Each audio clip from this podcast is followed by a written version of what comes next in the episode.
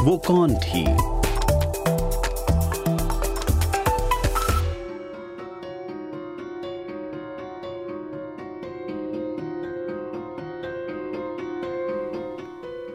शहर के चौराहे पर एक बग्गी को रोका जाता है। बग्गी में सवार महिला को भीड़ घेर लेती है। उसे जबरन बग्गी से उतारती है और घसीटती हुई एक चर्च में ले जाती है।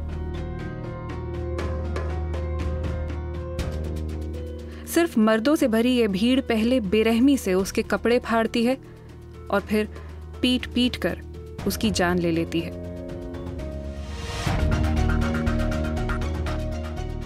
भीड़ का गुस्सा अभी भी शांत नहीं होता तो उस महिला की लाश को आग के हवाले कर देती है।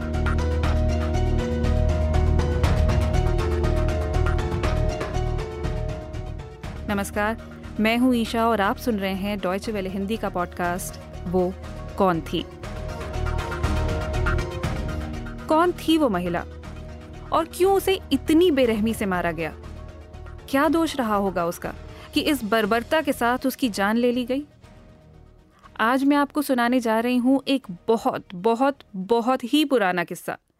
सौ, दो सौ, तीन सौ नहीं, कुछ सोलह सौ साल पुराना किस्सा। जी हाँ सोलह सौ साल पुराना किस्सा।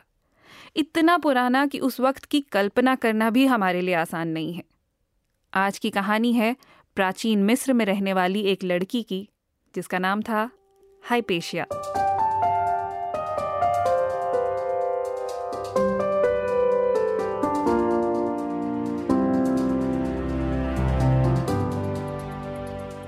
सिकंदर का नाम तो आप जानते ही हैं। अंग्रेज़ी में अलेक्जेंडर द ग्रेट प्राचीन ग्रीस के इस राजा के नाम के आगे ग्रेट या फिर महान इसलिए लगता है क्योंकि महज तीस साल की उम्र में सिकंदर ने दुनिया का सबसे बड़ा साम्राज्य खड़ा कर दिया था। यूनान यानी ग्रीस से लेकर भारत तक लगभग सब जगह सिकंदर का ही राज था। कहते हैं सिकंदर को जंग में हराना नामुमकिन काम था। उसी अलेक्जेंडर द ग्रेट के नाम पर 331 ईसा पूर्व में मिस्र के एक शहर का नाम रखा गया अलेक्जेंड्रिया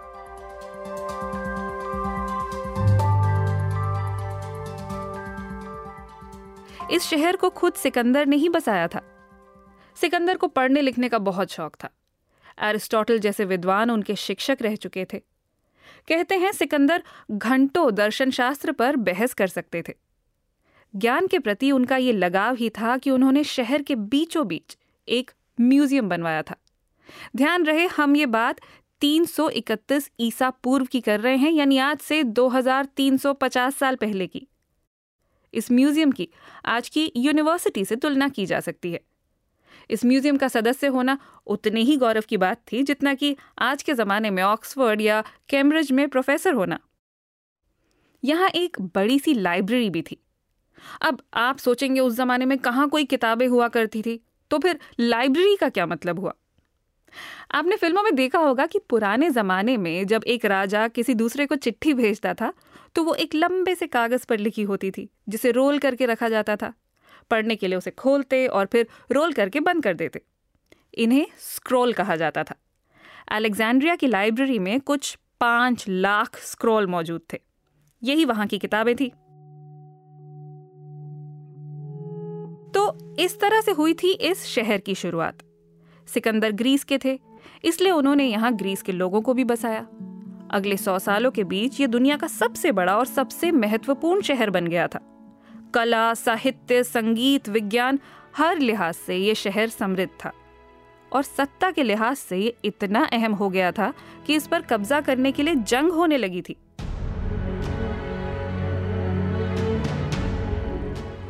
उस दौर का हर सम्राट इसकी ओर खींचा जाता था। शहर बसने के कुछ 300 साल बाद जूलियस सीजर यहाँ रोमन साम्राज्य लेकर आए थे।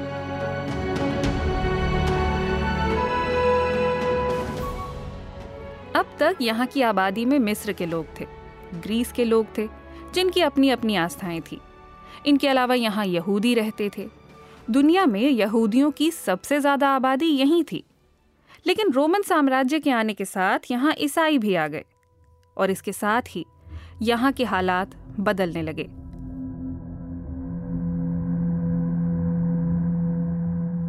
जूलियस सीजर के आक्रमण के साथ ही यहाँ की लाइब्रेरी जला दी गई। अब शहर में रहने वालों का ध्यान कला, संस्कृति, साहित्य वगैरह से हटकर धर्म की लड़ाई पर टिक गया था। जैसे जैसे ईसाइयों की आबादी बढ़ी, झगड़ा और बढ़ता गया और फिर कुछ साढ़े तीन सौ साल बाद रोमन साम्राज्य दो हिस्सों में बट गया और जंग का खामियाजा एक बार फिर शहर की लाइब्रेरी को उठाना पड़ा। एक शहर जिसका कभी दुनिया भर में रुतबा था, जो अपने विद्वानों के लिए जाना जाता था, वहाँ अब सबसे ज़रूरी बन गई थी मज़हब की जंग।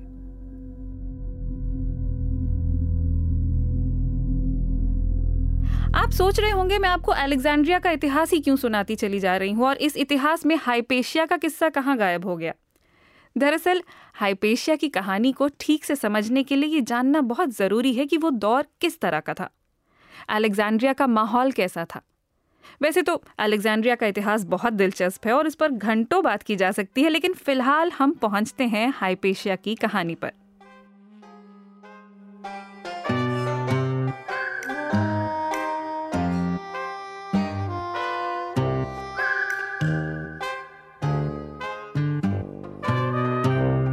हाइपेशिया का जन्म हुआ सन 350 के आसपास। जिस दौरान वो बड़ी हो रही थी, उसी दौरान रोमन साम्राज्य का बंटवारा हुआ था और ईसाइयों, मुसलमानों और वहाँ रहने वाले अन्य आस्थाओं के लोगों के बीच लड़ाई जारी थी। लेकिन इस माहौल में भी कुछ लोग थे जो शिक्षा की अहमियत को समझते थे। इनमें से एक थे थेओन। अलेक्जेंड्रिया की विख्यात लाइब्रेरी के आखिरी सदस्य। ये गणित के विद्वान थे। न केवल हिसाब लगाने में इन्हें महारत हासिल थी, बल्कि आसमान में मौजूद तारों को भी वो खूब समझते थे। यानी गणित के साथ साथ खगोल शास्त्र का भी उन्हें खूब ज्ञान था। और इन्हीं की इकलौती बेटी थी हाइपेशिया। पिता ने हमेशा से ही हाइपेशिया की पढ़ाई को बढ़ावा दिया, जहाँ दूसरे लोग अपनी बेटियों को घर के काम और खाना पकाना सिखाते थे थियोन अपनी बेटी को बेटों वाली परवरिश दे रहे थे। हाइपेशिया की भी पढ़ाई लिखाई में खूब रुचि थी। अब जब आपके घर में ही टीचर हो तो आपके मन में जब भी कोई सवाल आए, आप उसे सीधे पूछ सकते हैं। लेकिन हाइपेशिया पिता से मिलने वाली जानकारी तक ही सीमित नहीं रहती थी। जब भी कुछ जानने की जिज्ञासा होती तो खुद ही जवाब खोजने निकल जाती थी।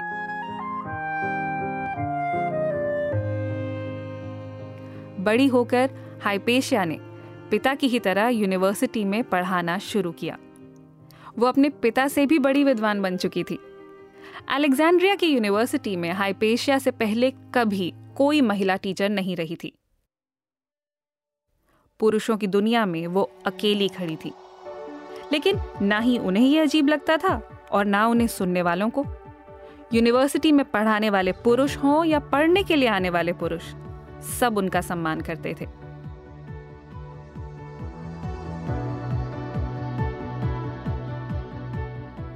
अपने वक्त में हाइपेशिया दुनिया के बेहतरीन मैथमेटिशियन और एस्ट्रोनॉमर में गिनी जाती थी। न केवल वो पढ़ाती थी, बल्कि पुरानी किताबों के बारे में लेख भी लिखा करती थी। और उन्हें कुछ वैज्ञानिक उपकरण बनाना भी आता था, जैसे कि एस्ट्रोलेब। ये एक ऐसा यंत्र था जो तारों और ग्रहों की स्थिति के आधार पर दिन और वक्त का पता लगा सकता था। इससे ये भी पता लगाया जा सकता था कि किस दिन कौन सा तारा या ग्रह आसमान में कहाँ दिखेगा। इसी तरह से उन्हें हाइड्रोमीटर भी बनाना आता था, जिसका इस्तेमाल किसी तरल पदार्थ के घनत्व को समझने के लिए किया जाता है। माना जाता है कि हाइपेशिया ने ही इसका आविष्कार किया था। विज्ञान की दुनिया में आज भी इस यंत्र का इस्तेमाल किया जाता है।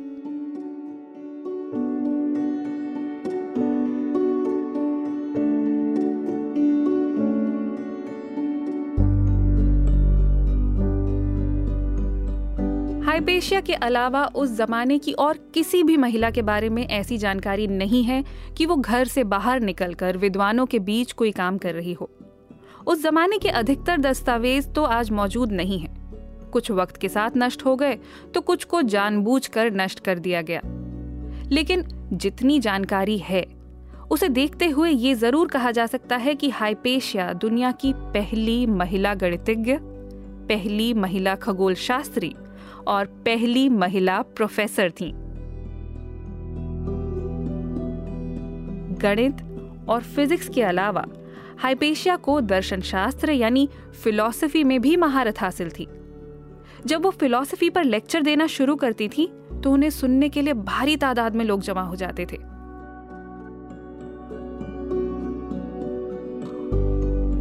वो प्लाटो, एरिस्टोटल, प्लॉटिनस और पाइथागोरस के सिद्धांतों में विश्वास रखती थी और उन्हीं का प्रचार भी करती थी। इसे नियो प्लेटोनिज्म कहा जाता था। नियो प्लेटोनिज्म के अनुसार गणित को चार भागों में बांटा जाता है।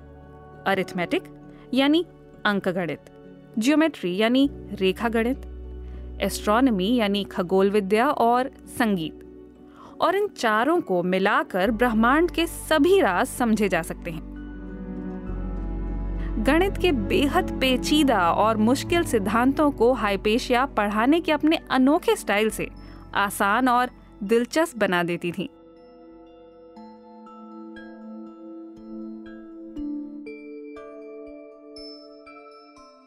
हाइपेशिया जिस तरह से इन सिद्धांतों को समझाती थी, उससे लोग मंत्रमुग्ध हो जाते थे।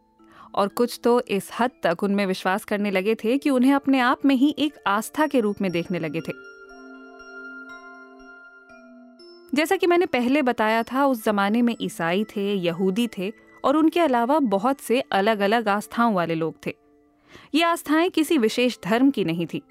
कोई किसी एक मूर्ति या किसी खास सिद्धांत में विश्वास करने लगता था और उसके साथ साथ जब सैकड़ों लोग आ जाते तो उसे एक आस्था का नाम दे दिया जाता। इसे पेगन कहा जाता था। इस लिहाज से हाइपेशिया भी एक पेगन बन गई थी। हालाँकि वो जो सब पढ़ा रही थी, उसका किसी धर्म या आस्था से कोई लेना देना नहीं था। कई बार तो ईसाई और यहूदी स्टूडेंट भी दूर दूर से उनके लेक्चर सुनने के लिए आया करते थे।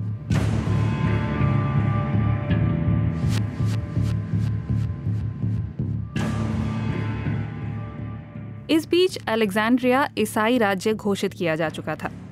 ऐसे में ईसाइयों और पेगन के बीच आए दिन लड़ाई होती रहती। ईसाई यहूदियों को परेशान करते, पेगन मंदिरों को तोड़ डालते। हाइबेशिया भी ईसाइयों की आँखों में खटकने लगी थी क्योंकि वो जिन बातों का, जिस विज्ञान का प्रचार कर रही थी, ईसाई उन्हें गलत मानते थे। और यही आगे चलकर उनकी मौत की वजह भी बन गया।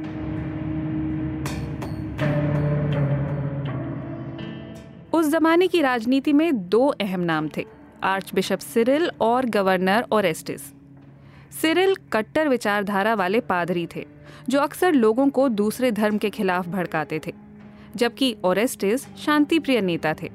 वो खुद भी ईसाई थे, लेकिन सबके बीच भाईचारा चाहते थे।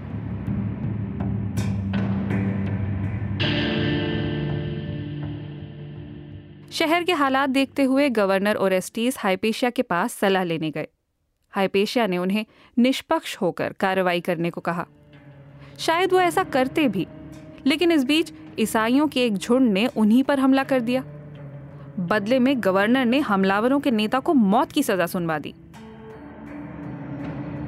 पादरी सिरिल को जब इस बारे में पता चला तो उन्होंने हाइपेशिया को इसके लिए जिम्मेदार ठहराया। उन्होंने कहा कि हाइपेशा ने ज़रूर गवर्नर पर काला जादू कर दिया होगा। इसीलिए तो वो अपने ही धर्म के खिलाफ हो गए हैं।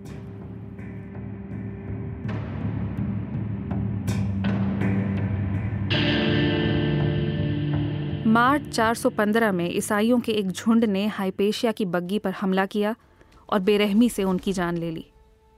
इतिहासकार एम मंगसारियन ने उस भयानक मंजर को इन शब्दों में लिखा है।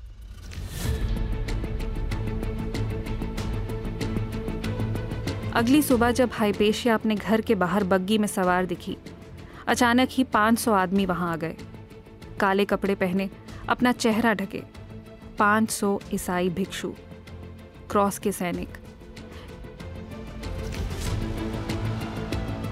किसी काली आंधी की तरह वो सड़क पर आए, उसकी बग्गी पर चढ़े और उसे घसीटते हुए, बालों से खींचते हुए उसे, उफ, कैसे कहूँ ये शब्द? उसे चर्च में ले गए।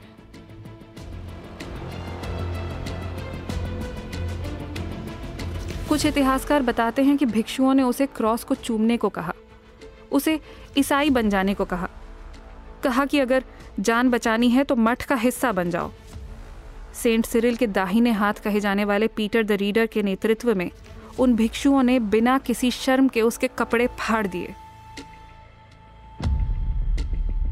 उसे नंगा कर ऑल्टर तक ले गए और वहाँ क्रॉस के पास रखी सीपियों से उसकी खाल खींचने लगे।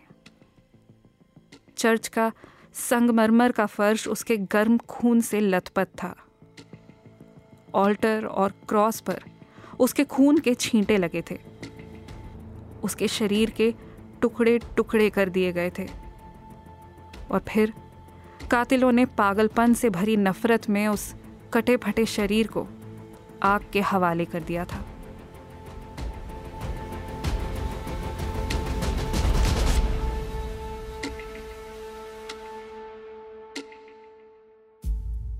इतिहासकार एम मंगसारियन के ये शब्द पढ़ते हुए मेरी रूह काँप रही है। मैं सोच रही हूँ कि इंसान अपने अंदर इतनी नफरत जमा कैसे करता है? वो भी एक ऐसे शख्स के खिलाफ जो अपने अंदर सिर्फ़ और सिर्फ़ ज्ञान भर रहा हो। इतिहास में हाइपेशिया को न केवल उनकी उपलब्धियों के लिए याद किया जाता है, बल्कि उनकी इस बर्बर हत्या के लिए भी, क्योंकि इसके बाद से अलेक्जेंड्रिया का स्वरूप बदल गया। भीड़ ने सिर्फ़ हाइपेशिया के ही जीवन का अंत नहीं किया था, बल्कि ये सांस्कृतिक केंद्र के रूप में अलेक्जेंड्रिया का अंत भी था। सिरिल के आदेश पर अलेक्जेंड्रिया की यूनिवर्सिटी को जला दिया गया। सभी विद्वान डर के मारे शहर छोड़कर चले गए। हाइपेशिया की हत्या को सिरिल ने यह कहकर जायज़ ठहराया कि वो मूर्ति पूजा को बढ़ावा दे रही थी। हाइपेशिया शहर के पतन की निशानी बन गई।